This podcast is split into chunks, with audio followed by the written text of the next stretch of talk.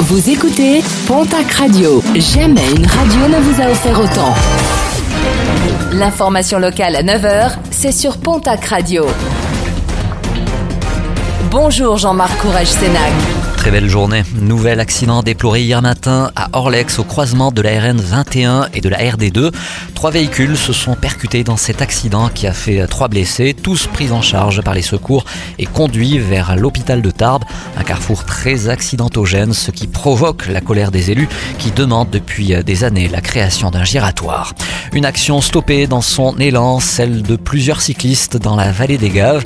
À l'aide de pochoirs et de peintures, l'association des cyclistes d'Argelès-Gazost a réalisé dimanche pas moins de six marquages au sol pour sécuriser la route qui mène d'Airos Arbouix à Argelès. Une action interrompue suite à l'intervention de la gendarmerie. Le responsable de l'assaut indique de son côté ne plus attendre derrière les administrations dont les délais de réponse sont jugés inadaptés. Des actions menées sans aucune concertation déplorent de leur côté plusieurs élus.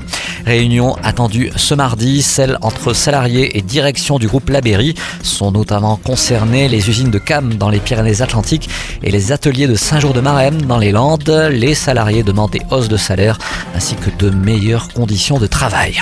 Tarbes sur le podium, la préfecture des Hautes-Pyrénées se classe en seconde position des villes de France où l'on vit en meilleure santé selon le dernier baromètre du Figaro, un baromètre publié hier et qui compare les données des 100 villes françaises qui compte le plus d'habitants de plus de 75 ans. Albi décroche la première place devant Tarbes. Tarbes donc très bien placé en termes de santé publique ainsi que pour sa qualité de l'air, sixième au niveau national. Toulouse se classe huitième, Bayonne dixième et enfin Biarritz se classe à la 13e place.